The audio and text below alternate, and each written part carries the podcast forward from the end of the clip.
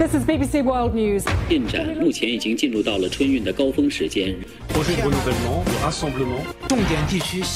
뉴스 하이라이트 오늘은 글로벌 뉴스 정리해 보겠습니다. 전주현 외신캐스터 나와 계세요. 안녕하세요. 네, 안녕하세요. 네, 네팔에서 어제 여객기 추락 사고가 발생했는데 한국인 두 명도 탑승한 것으로 확인이 된 거죠. 그렇습니다. 십오일 오전에 네팔 수도 카트만두에서 칠십이 명을 태우고 이십오 분 거리에 있는 휴양도시 포카라로 향하고 있던 네팔 예티항공 소속 에이티알 칠십이 기가 추락을 했습니다. 네.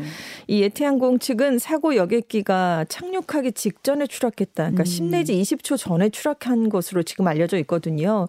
착륙을 시도하던 중에 구공항과 신공항 사이에 있는 세티강 강둑에 충돌을 해서 추락이 발생한 것으로 일단 추정이 되고 있습니다.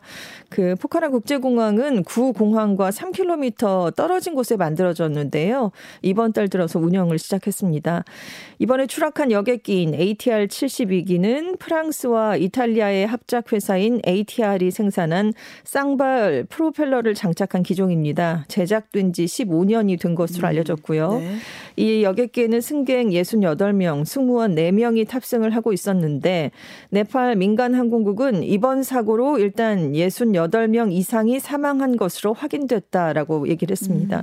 지금 생사가 확인되지 않은 네 명은 밤사이에 이제 수색 작업을 할 수 없기 때문에 이 수색 작업이 오늘 아침에 다시 시작될 예정입니다. 네, 외국인도 다수 탑승한 것으로 알려졌더라고요. 그렇습니다. 십오 명이 탑승을 했는데요. 음. 우리나라 국적의 한국인 두 명, 인도인, 러시아인, 아르헨티나인, 호주인, 프랑스인, 아일랜드인 등이 탑승을 했습니다. 이 네팔 민간 항공국은 탑승객 중에 유씨 성을 가진 두 명의 한국 국적 남성이 있다 이렇게 얘기를 했는데요.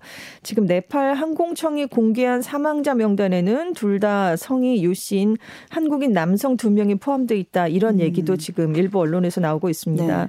네팔 현지 관계자는 두 사람이 육군 상사인 사십 대 아버지와 열네 살 아들이다.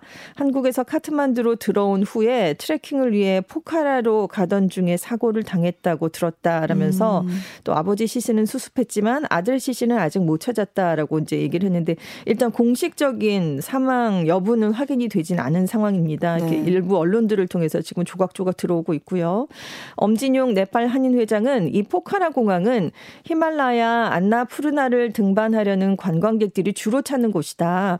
그래서 주로 한국에서 네팔 여행사와 연락을 해서 온라인으로 예약해서 들어오는 분들이 많다라고 음. 설명을 했고요. 네. 또 등반 경험이 많은 분들은 여행사를 통하지 않고 그냥 오는 경우도 많다 이렇게 얘기를 했습니다. 네, 이번에 그 명단에 올랐던 유씨 두 분은 아직 여행사나 관광객 명단에는 안 올라 있어서 그렇습니다. 지금 아직 확인이 불가능한 상태라고 합니다.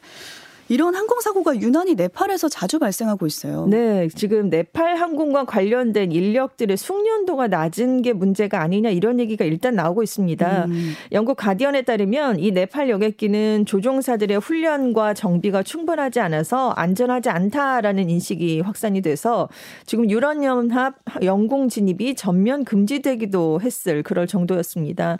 이외에도 이 활주로가 지금 세계에서 가장 까다롭기로 유명한데요. 지금 고봉이 많으니까 악천후가 자주 발생을 하거든요. 그런데 정확한 일기예보 시스템이 없어서 숙련된 조종사들도 이착륙하는 게 쉽지 않다고 합니다.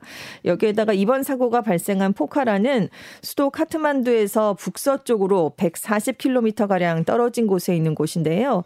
평소 현지 항공 관계자들 사이에서도 이착륙이 까다로운 곳으로 악명이 높은 곳입니다. 왜냐하면 이 포카라가 있는 곳이 안나푸르나를 비롯한 팔천 미터급 히말라야 고봉에서 불과 수십 킬로미터밖에 떨어지지 않은 고지대입니다. 그래서 이착륙을 하려면 여러 개의 높은 산 사이를 고개하듯 비행을 아. 해야 되기 때문에 굉장히 네. 어려운 곳이고요. 그리고 구형 항공기를 사용한 것도 문제가 아니냐 이런 지적이 있는데 네팔 항공 당국 관계자는 현지 매체에 이 예타 항공이 대부분 구형 비행기를 사용하고 있다. 그래서 이 문제도 한번 조사해보겠다라고 밝혔다고 합니다. 네, 좀 대책이 나와서 다시는 이런 일이 발생하지 않았으면 좋겠습니다. 했습니다. 네. 지난 토요일에는 러시아군이 우크라이나로 미사일을 수십 발 발사를 했는데 건물이 아예 반이 날아갔더라고요. 그렇습니다. 아파트에 맞았죠. 네. 십사일 오전부터 러시아군이 크루즈 미사일 이십팔 발, 여러 종류, 여러 종류의 공대지 미사일 십 발 등 총 삼십팔 발을 발사했는데요. 우크라이나군은 이 중에 이십오 발을 격추했다라고 주장을 하고 있습니다. 가장 큰 피해를 입은 곳이 중남부 드니프로 페트로우스크주의 주도인 드니프로시였습니다. 말씀하신 그 구층 아파트 건물이었거든요. 음. 여기에 로켓탄이 떨어져서 지금까지 최소 이십일 명이 사망을 했고요. 아. 칠십여 명이 구조됐는데 이 중에 사십여 명이 병원에서 치료를 받고 있습니다. 그래서 또 실종자 사십여 명이 건물 잔해에 지금 깔려 있는 것으로 추정이 되고 있어요. 음. 그래서 사망자는 더 늘어날 것으로 보입니다. 지금 이들 지역에서는 현재 전기와 난방이 다 끊겼습니다. 그런데 현지 기온이 지금 영하 삼도까지 어. 내려가 있는 상황이고요.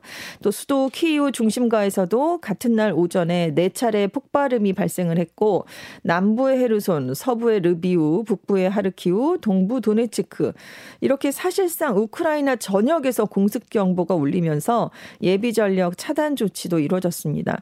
그리고 이제 러시아가 발사한 미사일 잔해가 이번 우크라이나 전쟁이 시작된 지 세 번째로 우크라이나 동남부와 국경을 접하고 있는 몰도바 영토에까지 떨어졌습니다. 음. 지금 우크라이나 공군은 서방의 패트리엇 미사일 방어 시스템 등을 동원해야 러시아가 발사한, 발사한 미사일을 요격할 수 있다 이렇게 주장을 하고 있는데요. 네. 그래서 미국하고 독일이 이 패트리엇을 지원하기로 이미 결정을 했습니다. 그런데 무기 운용을 위한 훈련을 좀 해야 되거든요. 그래야 음. 우크라이나 군이 사용을 할 수 있으니까요. 네. 그래서 실제로 배치하는 데는 앞으로도 몇 달이 더 걸릴 수밖에 없습니다. 네. 근데 영국이 우크라이나의 이제 주력 탱크인 챌린저 투를 지원하기로 했잖아요. 네. 근데 서방 국가가 이렇게 주력 탱크를 지원하는 건 이번이 처음이라고 알려졌어요. 그렇습니다. 앞으로 몇 주 안에 영국이 챌린저 투 열네 대, 에이에스 구십 자주포 삼십 대가량을 우크라이나에 보낼 예정입니다. 이 챌린저 투가 영국군이 천구백구십사년부터 운용하고 있는 주력 전차인데요. 보스니아, 코소보 내전, 이라크 전쟁 등에서 활약한 전차입니다. 우크라이나에 서방의 주력 탱크가 배치되는 건 이번이 처음이에요. 왜냐하면 확전 가능성을 우려한 서방 국가들이 우크라이나가 탱크를 달라고 해도 그 요청을 받아주지 않았었기 때문입니다. 네. 하지만 이렇게 이제 챌린저 투를 지원하는 걸 계기로 해서 서방 국가 주력 탱크의 우크라이나 배치가 더 빨라지지 않겠느냐 이런 얘기가 나오고 있는데요. 영국 외에 폴란드와 핀란드도 독일제 중무장 전차인 레오파르트 투를 제공하겠다 이런 입장을 밝혔습니다. 네, 이렇게 서방의 주력 탱크가 우크라이나 전선에 이제 대거 쭉 투입이 되면은 네. 전황을 바꿀 게임 체인저가 될 수 있다 이런 전망도 나오더라고요. 그렇습니다. 왜냐하면 올겨울 들어서 우크라이나전이 소모전 양상으로 변했어요. 그래서 우크라이나 동부에서 지금 러시아가 용병을 중심으로 대규모의 병력을 투입하는 인해 전술을 펴고 있습니다. 그래서 탱크가 우크라이나에게는 최소한의 희생으로 이익을 극대화하는 현, 선택이 될 수 있다 이런 평가가 나오고 있는데요. 그리고 이제 서방 탱크가 이제 계속해서 지원이 되게 되면 음. 미국이나 독일 같은 전차 강국들에게 에이브럼스 전차 같은 전차 지원에 나서라라는 압박을 가할 수 있는 그런 측면도 있습니다. 그래서 네. 영국 스카이 뉴스는 날씨가 풀리는 올봄에 러시아군이 공세를 강화할 것이기 때문에 지금 결정을 내려야 우크라이나군이 탱크 사용법 등을 훈련받아서 대응을 할 수 있다라면서 이십일일 독일에서 열리는 국방장관 회의에서 이 전차 지원과 관련된 결단이 이루어질 수도 있다 이런 전망을 내놨습니다. 네, 탱크 도입이 어떤 결과를 가져올지 한번 지켜봐야겠습니다. 영국 정보 당국과 내통한 혐의를 받는 이란의 전 국방부 차관이 처형됐는데 영국 정부가 강하게 반발하고 있습니다. 이란 핵합의 복원 협상에서 빠지는 방안까지 영국이 검토하고 있다고요. 네, 이란 사법부가 십사일에 영국 정보기관인 엠아이식스와 내통해서 이란의 내부 정보를 넘기고 그 대가로 이십구억 원 가량을 받은 혐의로 사형이 이제 선고 사형을 이제 전 국방부 차관에게 선고를 했습니다. 근데 그 선고된 것을 이제 형을 집행했다라고 했는데 이번에 형이 집행, 집행된 이 이란의 전 국방부 차관은 영국과 이란 이중 국적자였습니다. 그래서 이 아크바리 전 차관인데요. 이란의 핵 프로그램을 이끈 과학자 파크리자데를 포함한 주요 인사 백칠십팔 명에 대한 정보를 넘겼다라고 이란은 주장을 하고 있습니다. 음. 이 아크바리 전 차관은 구속이 됐을 때 내가 삼천오백 시간 넘게 고문을 당하고 약물을 강제 투약받았고 신체적 정신적으로 극한의 혼란의 상황을 만들어서 거짓 자백을 하게 만든 것이다 라면서 해당 혐의를 부인했습니다. 네. 그런데 이게 받아들여지지 않았고요. 이 아크바리 전 차관은 이란과 이라크 전쟁 당시에 유엔과의 대화 채널을 주도해서 휴전을 끌어낸 인물이었습니다. 차관직에서 물러난 뒤에 영국에 건너가서 이중 국적을 취득을 했는데요. 음.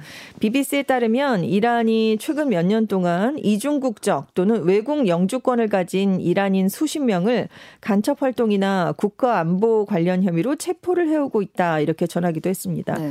이렇게 이제 영국 국적자이기도 하니까요. 이 아크바리 전 차관이 처형됐다라는 소식에 리시 수낙 영국 총리는 자국민의 인권을 존중하지 않는 야만적인 정권의 비겁한 행동이다라고 음. 규탄을 했고요. 그래서 영국이 이렇게 나오고 있군요. 그렇습니다. 네. 클리버리 외무부 장관도 이 정권의 책임을 묻겠다라면서 몬타젤이 이란 검찰총장을 제재 대상에 추가했습니다. 텔레그래프지는 이 아크바리 차관 전 차관의 처형이 이란 정부의 반정부 시위 탄압 또 러시아에 대한 군사적 지원으로 높아져 가고 있는 서방 국가와 이란 간 긴장을 더 심화시킬 것이다 이런 분석을 내놨습니다. 그래서 말씀하신 것처럼 지금 영국이 이란 핵합의 협상에 대해서도 지금 모든 선택권을 검토 중이다 이렇게 음, 얘기를 했거든요. 네. 그러니까 철수를 할 가능성도 있는 건데 만약 이렇게 되면 이란 핵합의는 사실상 바이든 미국 대통령 임기 내에는 성사되기가 어려울 것으로 보입니다. 지금 이 핵합의가 이란이 핵 개발을 중단하는 대가로 미국과 유럽연합 등이 이란에 대한 경제 제재를 해제한다는 내용이었는데요. 음. 이란이 다시 핵 개발에 나서니까 바이든 행정부도 관련 당사자국들이 복원 협상을 그동안 진행을 했습니다. 트럼프 전 미국 대통령이 일방 파기를 했었으니까요. 그런데 네. 지금 미국하고 이란의 양국 관계가 좋지 않거든요. 그러면서 지금 협상에 전혀 진전이 없는 상황입니다. 네. 브라질 소식도 보겠습니다. 브라질 대법원이 대선 불복 폭동을 선동한 혐의를 받고 있는 보우소나로 전 대통령에 대해서 수사를 허용했다. 이 소식 들어왔어요. 네, 모라이스 브라질 대법관이 십삼 일에 대선 불복 폭동 수사 대상에 보우소나루 전 대통령을 포함해달라는 검찰의 요청을 받아들였습니다. 음. 민주주의에 맞서서 지속적으로 비겁한 음모를 꾸며서 일종의 비상사태를 만들려는 공인들은 책임을 져야 할 것이다. 이렇게 설명을 했는데요. 이 브라질 검찰은 수사를 시작하는 근거로 보수나루 전 대통령이 지난 대선 결과에 의문을 제기하는 동영상을 올려서 대중을 선동했다라는 걸 들고 있습니다. 이 보수나루 전 대통령이 십 일에 이 영상을 자신의 에스엔에스에 올렸다가 삭제를 했는데요. 브라질 대법원이 십삼 일에 이 검찰의 주장을 받아들인 겁니다. 그래서 사실 영상을 올린 시점은 폭동 사태가 발생한 뒤지만 보수나루 전 대통령에 대한 수사 이유로는 충분하다. 이런 얘기를 했는데요. 그럼 수사가 이제 본격적으로 시작이 되는 건가요? 그렇습니다. 음. 그래서 해외로 도피한 지금 미국에 가 있죠. 네. 보우스나루 전 대통령에 대한 강제 송환 가능성이 커졌다. 이런 분석이 나오고 있는데요. 앞서 보우스나루 전 대통령은 이달 중에 브라질로 돌아가겠다라고 밝혔지만 실제로 귀국할지 그리고 귀국 시점은 그러면 언제가 될 것인지에 대해서는 구체적으로 말을 하지 않고 있는 상황입니다. 음. 그리고 십사 일에 보안 총책임자였던 토레스 전 법무장관이 폭동에 관여된 혐의로 미국에서 돌아오자마자 브라질 공항에서 체포됐습니다. 그런데 앞서 브라질 경찰이 이 토레스 전 장관 자택을 압수수색했었는데 그때 보우스나르 대통령 측이 일종의 쿠데타를 계획했다는 내용으로 추정되는 법령 초안을 확보한 오, 적도 있습니다. 네.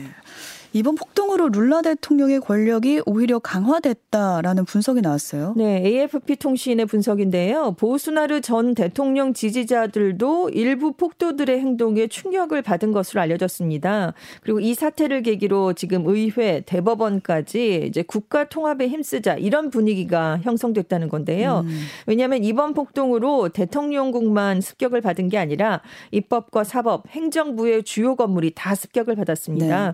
그래서 룰 룰라 대통령이 의회와 대법원 지도자들을 모아서 폭도들의 행동에 대한 만장일치의 비난을 이끌어내기도 했고요. 또 미국, 중국, 유럽연합, 남미 아주 많은 국가들이 이번 사건을 계기로 룰라 대통령에 대해 전폭적인 지지를 보낸다 이런 뜻을 밝혔습니다. 또 보우스나루 지지자들의 쿠데타 요구에도 브라질 군이 응답을 하지 않은 상황이었고요. 음. 하지만 이 룰라 대통령에 반대하는 세력의 힘이 결코 약하지 않기 때문에 네. 앞으로도 국민 통합 굉장히 어려운 과제가 될 것이다. 이런 전망도 함께 나오고 있습니다. 네, 보우소나로 전 대통령에 대한 수사가 어떻게 진행되는지 또 지켜봐야겠습니다. 네. 조 바이든 미국 대통령의 델라웨어 사자에서 부통령 시절 기밀 문건이 또다시 발견이 됐는데요. 바이든 대통령이 사실 이천이십사 년 대선 제출말을 발표하려고 했잖아요. 네네. 근데 이 논란이 커지면서 재선 도전 부담이 커질 거다. 약간 전망이 되고 있습니다. 네, 바이든 대통령의 백악관 변호사인 리처드 사우버가 십이 일에 바이든 대통령의 사저에서 기밀 표시가 있는 다섯 쪽 분량의 문서를 추가로 발견해서 법무부에 인계했다라고 얘기를 했습니다. 네. 근데 앞서 사저에서 한 쪽짜리 기밀 문서가 발견된 적이 있거든요. 음. 근데 이제 그걸 넘기는 걸 도우려고 사저를 방문했다가 새 문서를 또 찾았다 이런 설명인데, 그래서 지금까지 사저에서 발견된 기밀 문건이 총 여섯 쪽이 됐습니다.